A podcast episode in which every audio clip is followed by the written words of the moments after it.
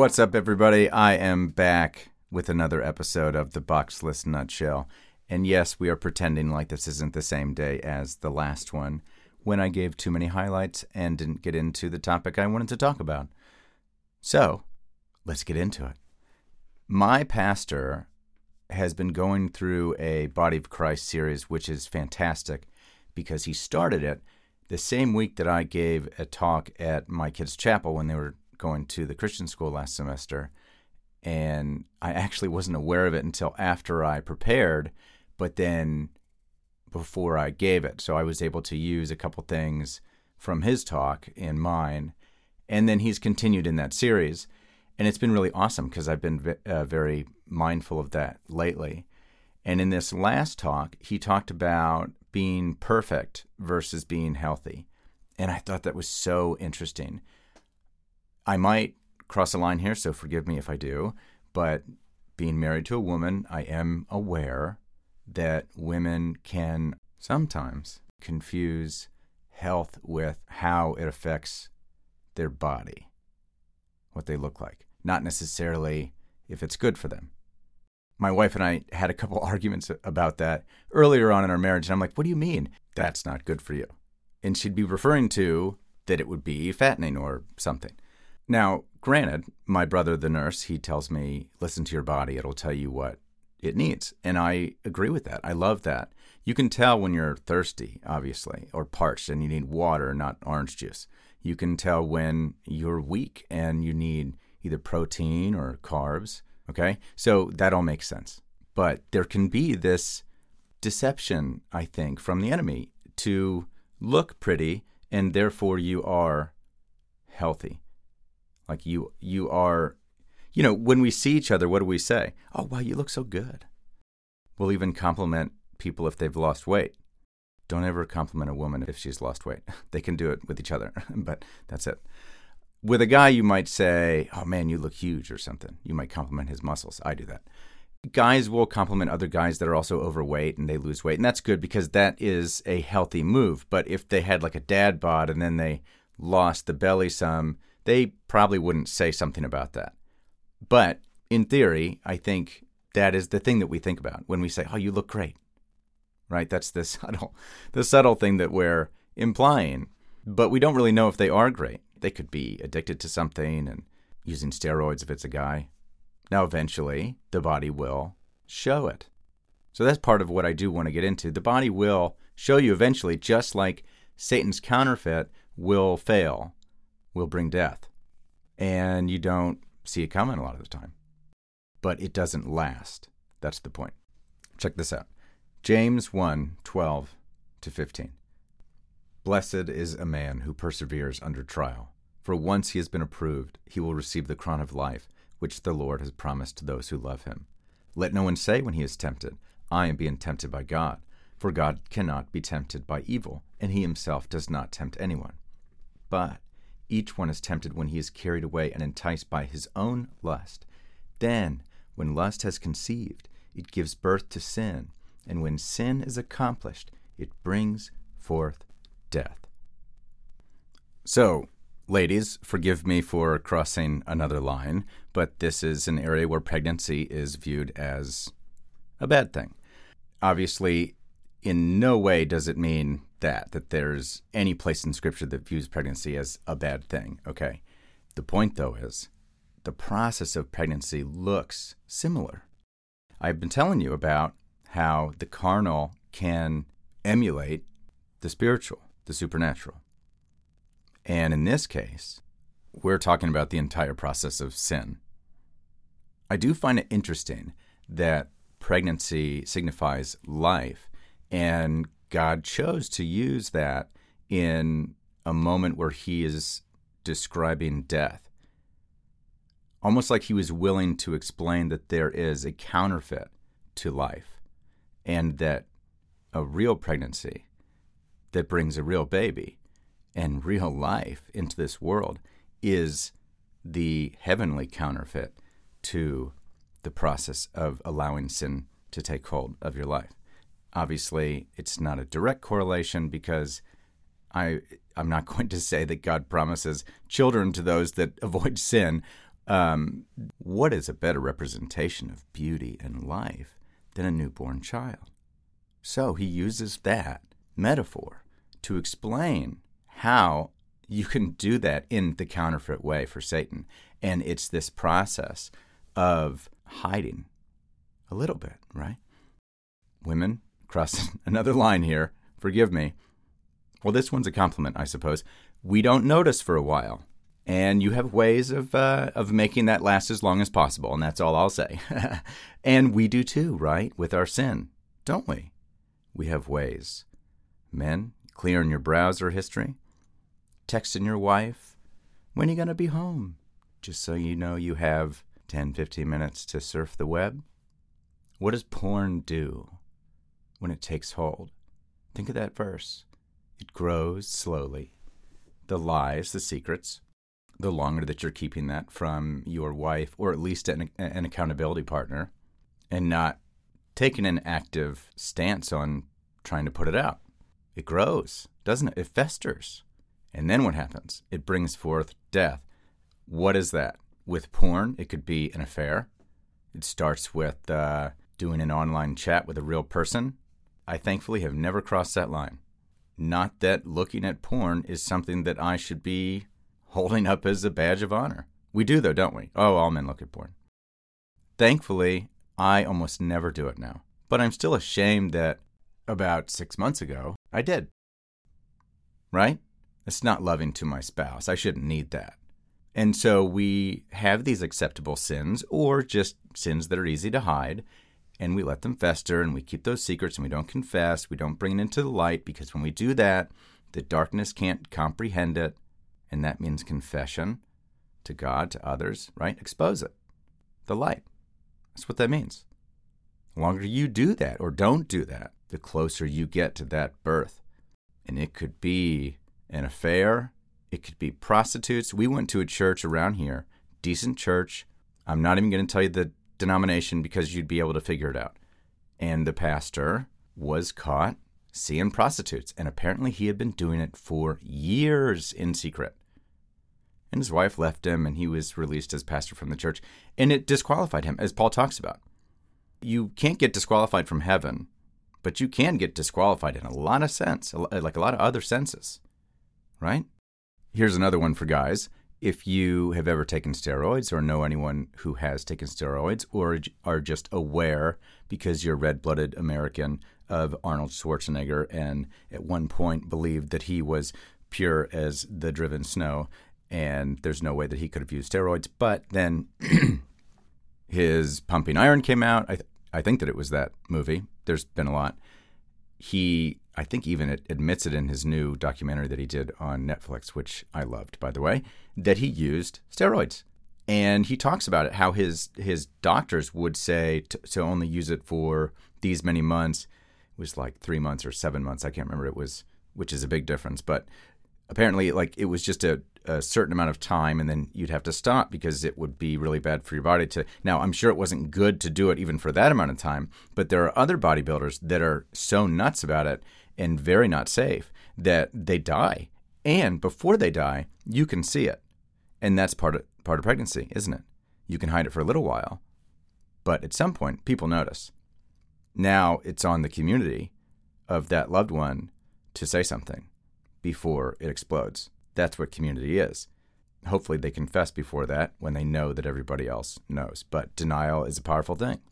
And so these bodybuilders that that died from overuse of steroids that were on like Instagram and stuff, you can see it in their face. Their their skin is terrible. It's oily. It's uh, pimply. They just they just don't look right. You know, you could tell.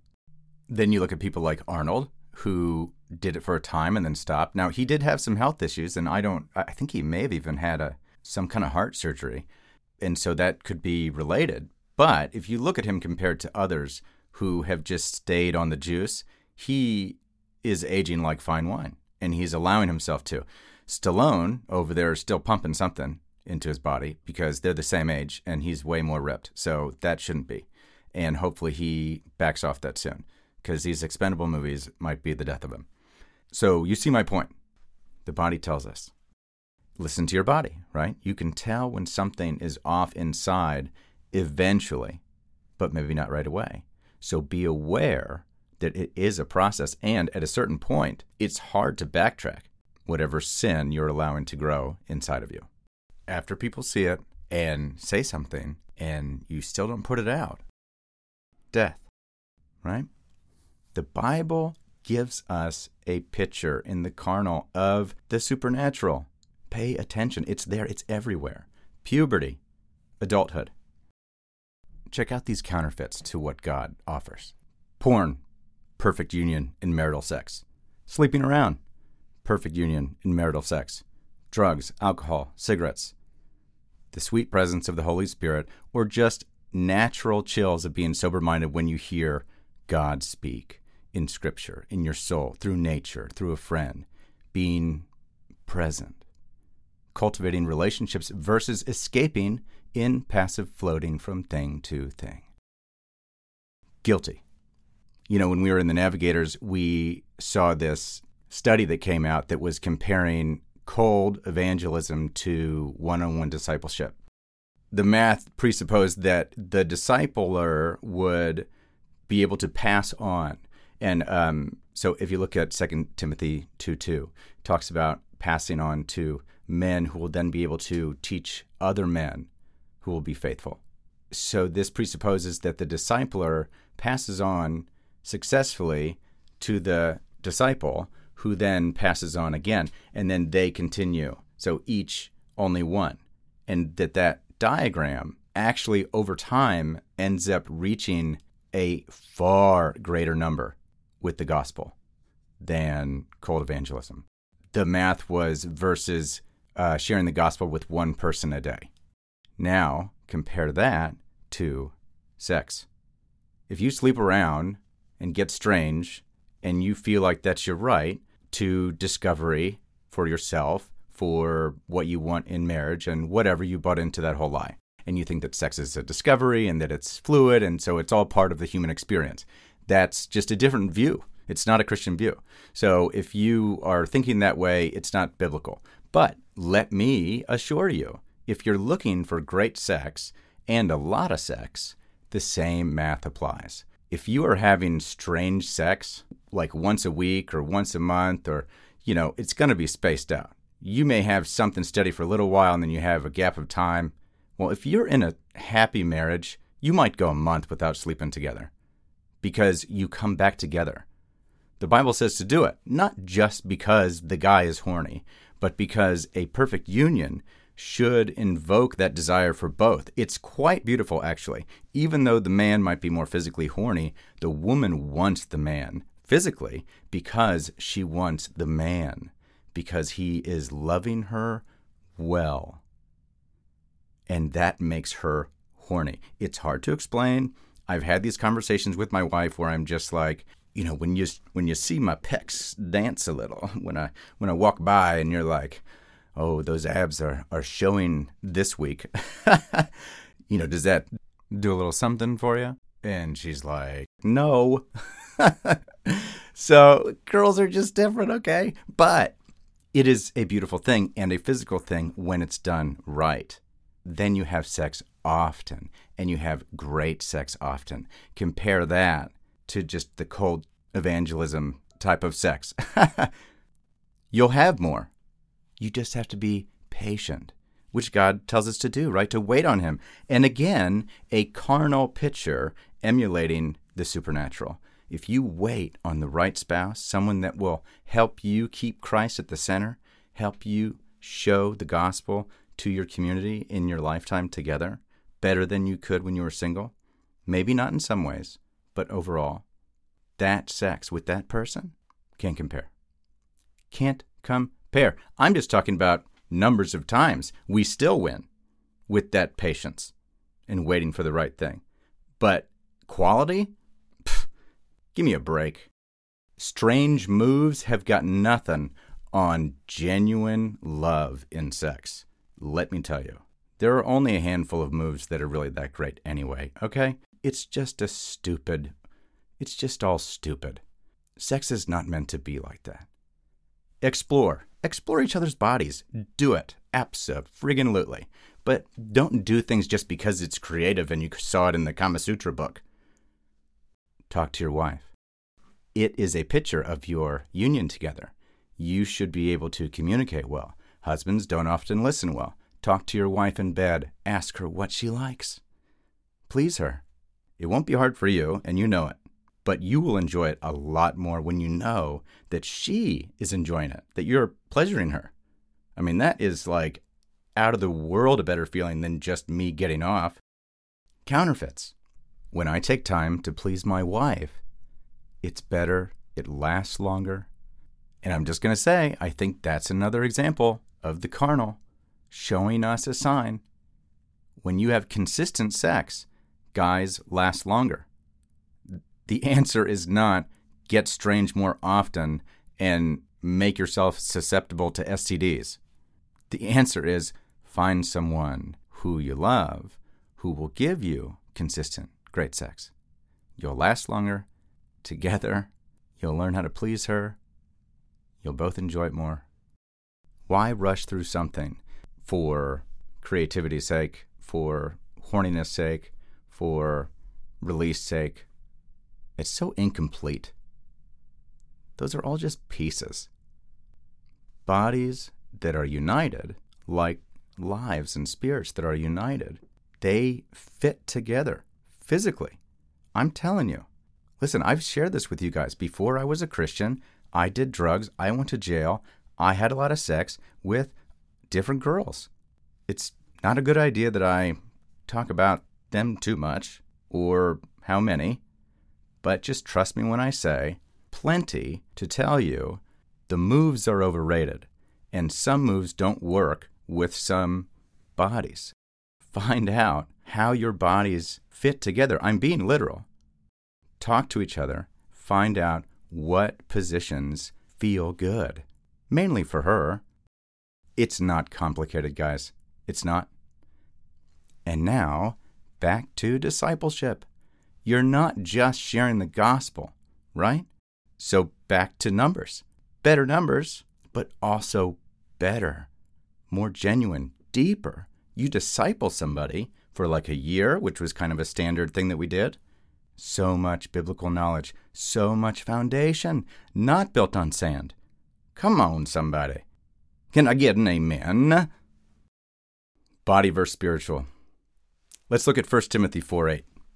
For bodily discipline is only of little profit, but godliness is profitable for all things, since it holds promise for the present life and also for the life to come. What does that mean? Well, it's the entire thing that I'm talking about. Bodily discipline has some value, not as valuable as spiritual body discipline. But there is nothing wrong with taking care of your body inside and out, how you eat, how you exercise. All of those things are, they emulate the heavenly. They are not as important, but they emulate it. And when you do those things, they help you get in touch with those spiritual practices as well. You think that if you don't eat healthy at all, that you will have a healthy appetite for God's Word? I don't mean organic, I mean balanced. Do you think if you always drink soda that you'll ever want to drink the living water? You think there's no correlation, but think about it. If you treat your body like shit, why would you want to treat your spiritual body any better? You think you do because you talk to them in your head when you drive, and you have this certain set of moral moral compass rules that keep you in a category of Bible believing Christian. But what else is there? Do you know him?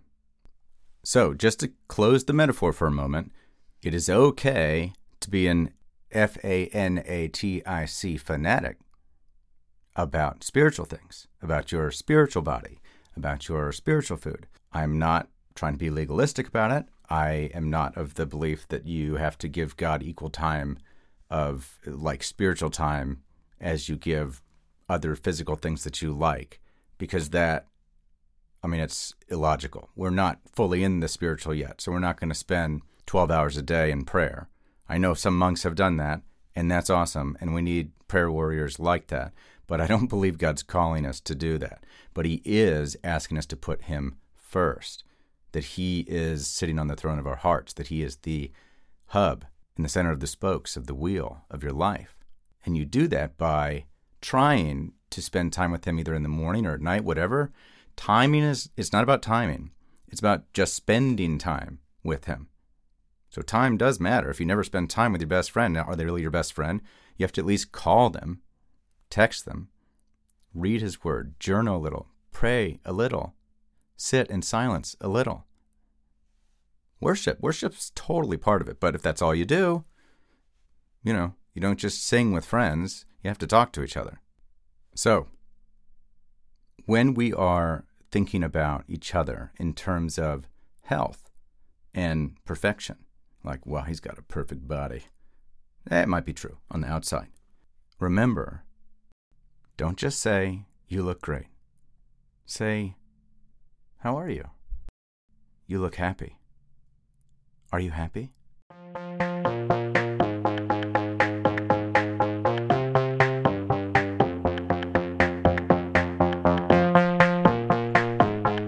Hey, thanks so much for listening today, guys. Man, that was so much fun to get into what true spiritual and physical health looks like and how it relates and how it can both be spiritual and we can follow God with our life and our healthy choices like that.